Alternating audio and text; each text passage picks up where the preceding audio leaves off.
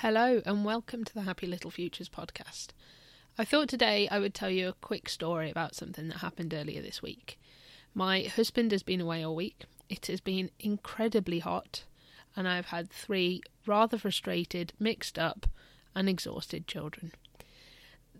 Bedtimes have been really horrible. Bedtimes aren't too bad generally in our house.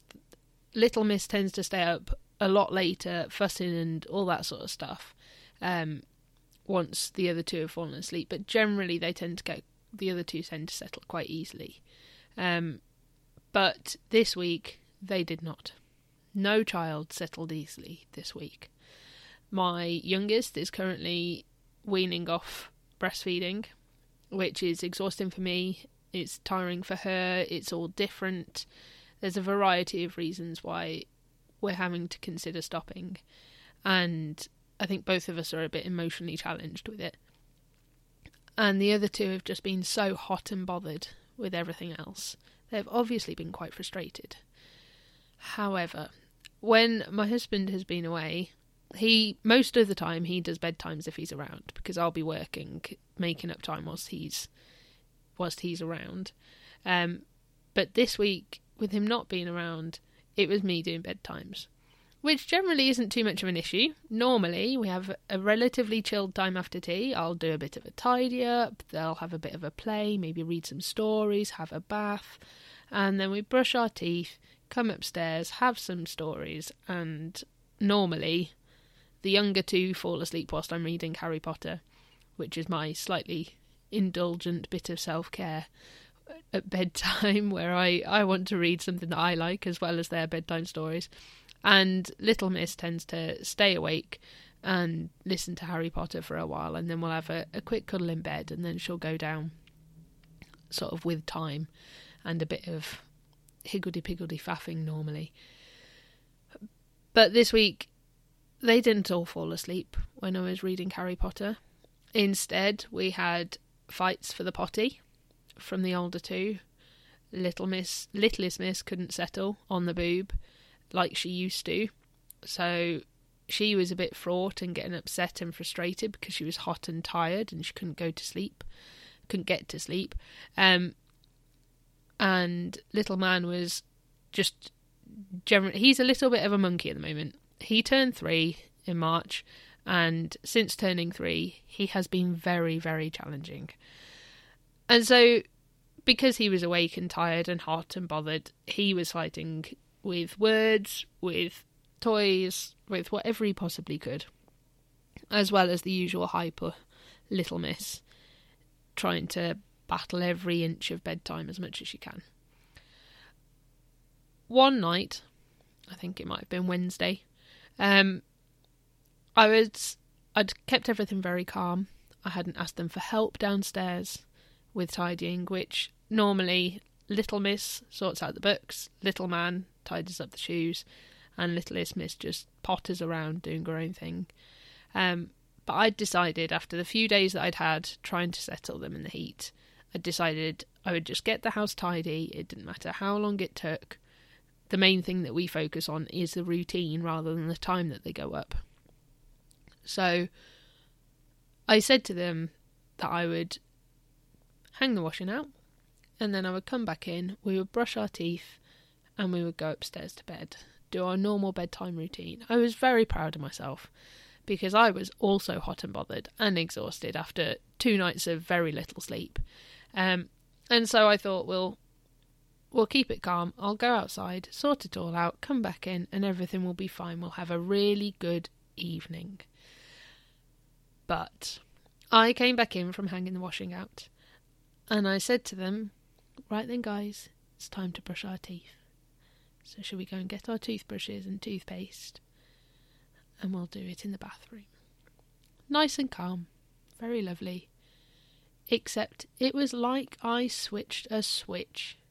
They all scattered. All of them went completely hyper. They'd been colouring very nicely and very quietly at the table, having a really good a really good calm down session. They went insane. They went really, really crazy.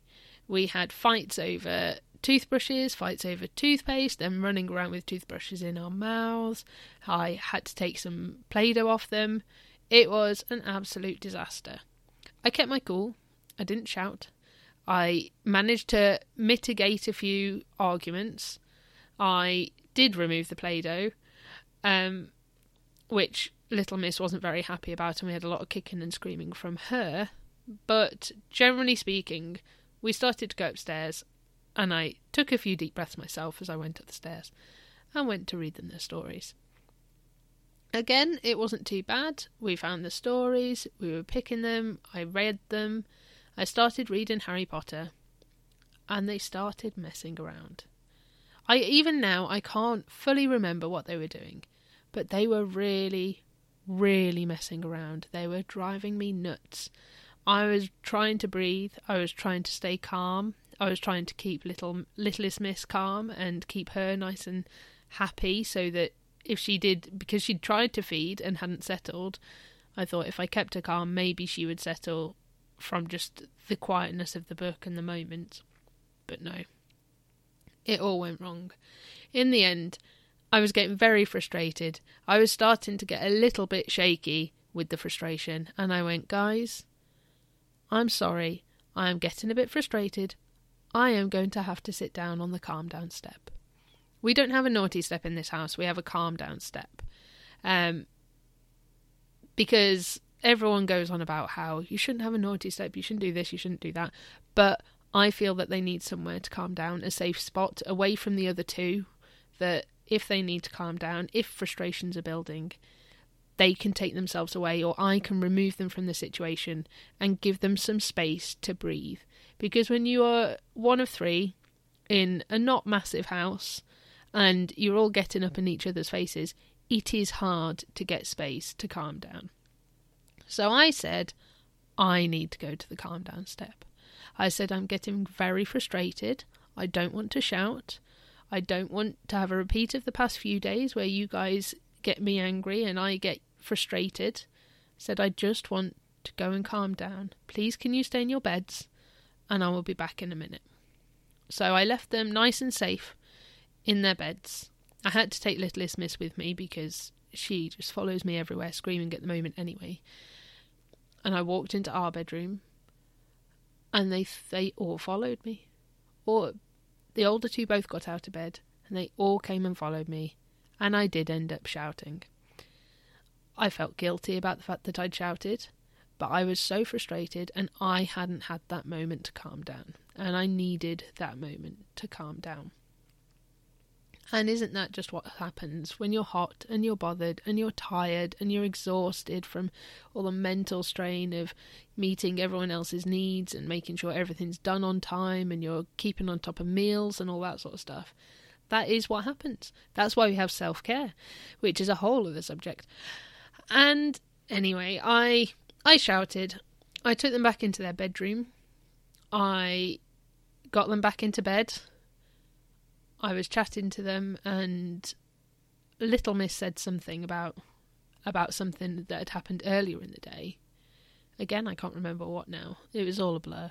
And I said to her, I said, right, in this situation, whatever it was, I said, how do you think I felt? Do you think I felt happy or sad? And she said, sad. I said, yes, I did feel sad. And then I said, when I'd been tidying up and you had been playing and I'd been keeping everything nice and lovely for all of us, and then you started running around when I asked you to help me by brushing your teeth, do you think I felt happy or sad? And she said, sad.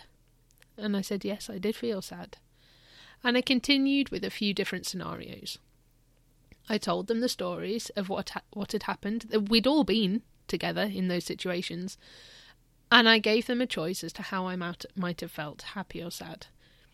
And every single time, they could both pick how I would have felt. Which, for one thing, for a three and a four year old, shows great empathy and understanding of emotions, which is fantastic. And that's not come through, that's come over time with practice for us. Um, but for another thing, it helped them to see and understand from a slightly different perspective and break down the situation to help them understand in future how I might be feeling.